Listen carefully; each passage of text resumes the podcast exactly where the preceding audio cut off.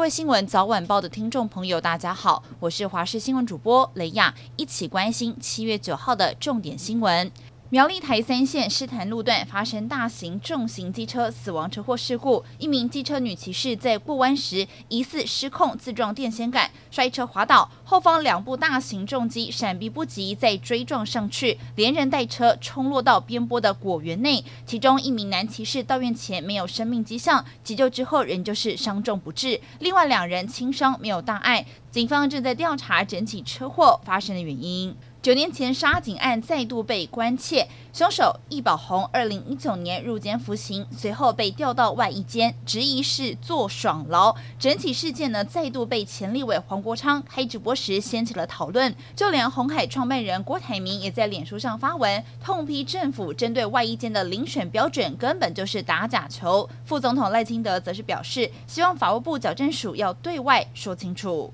美式卖场好事多食品把关又亮起红灯，食药署边境抽查，发现从美国进口的油渍摩佐罗拉干酪验出致癌物质，产品总共有九百一十三公斤，粗估有七百五十七公斤被民众吃下肚。食药署要求好事多要主动通知会员退货。高雄卫生局除了要业者全数销毁之外，也要追查好事多的整体违规事证，最重可开罚两亿元。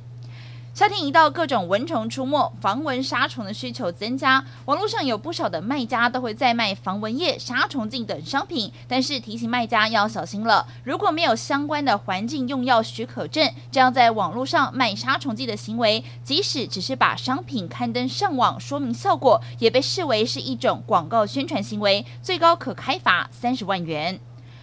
俄罗斯在二零二二年二月二十四号对乌克兰展开特殊军事行动，至今届满五百天。乌克兰总统泽伦斯基向全国军民信心喊话，更将五位在战争初期坚守乌东城市马利波的指挥官带回了乌克兰。这五位指挥官在二零二二年五月成为了俄罗斯战俘，经过土耳其介入斡旋换俘协议，俄罗斯同意放人，但是这五人必须留在土耳其直到战争结束。因此，这五位指挥官这回归乡，也让俄罗斯怒指根本就是违反了当时的协议。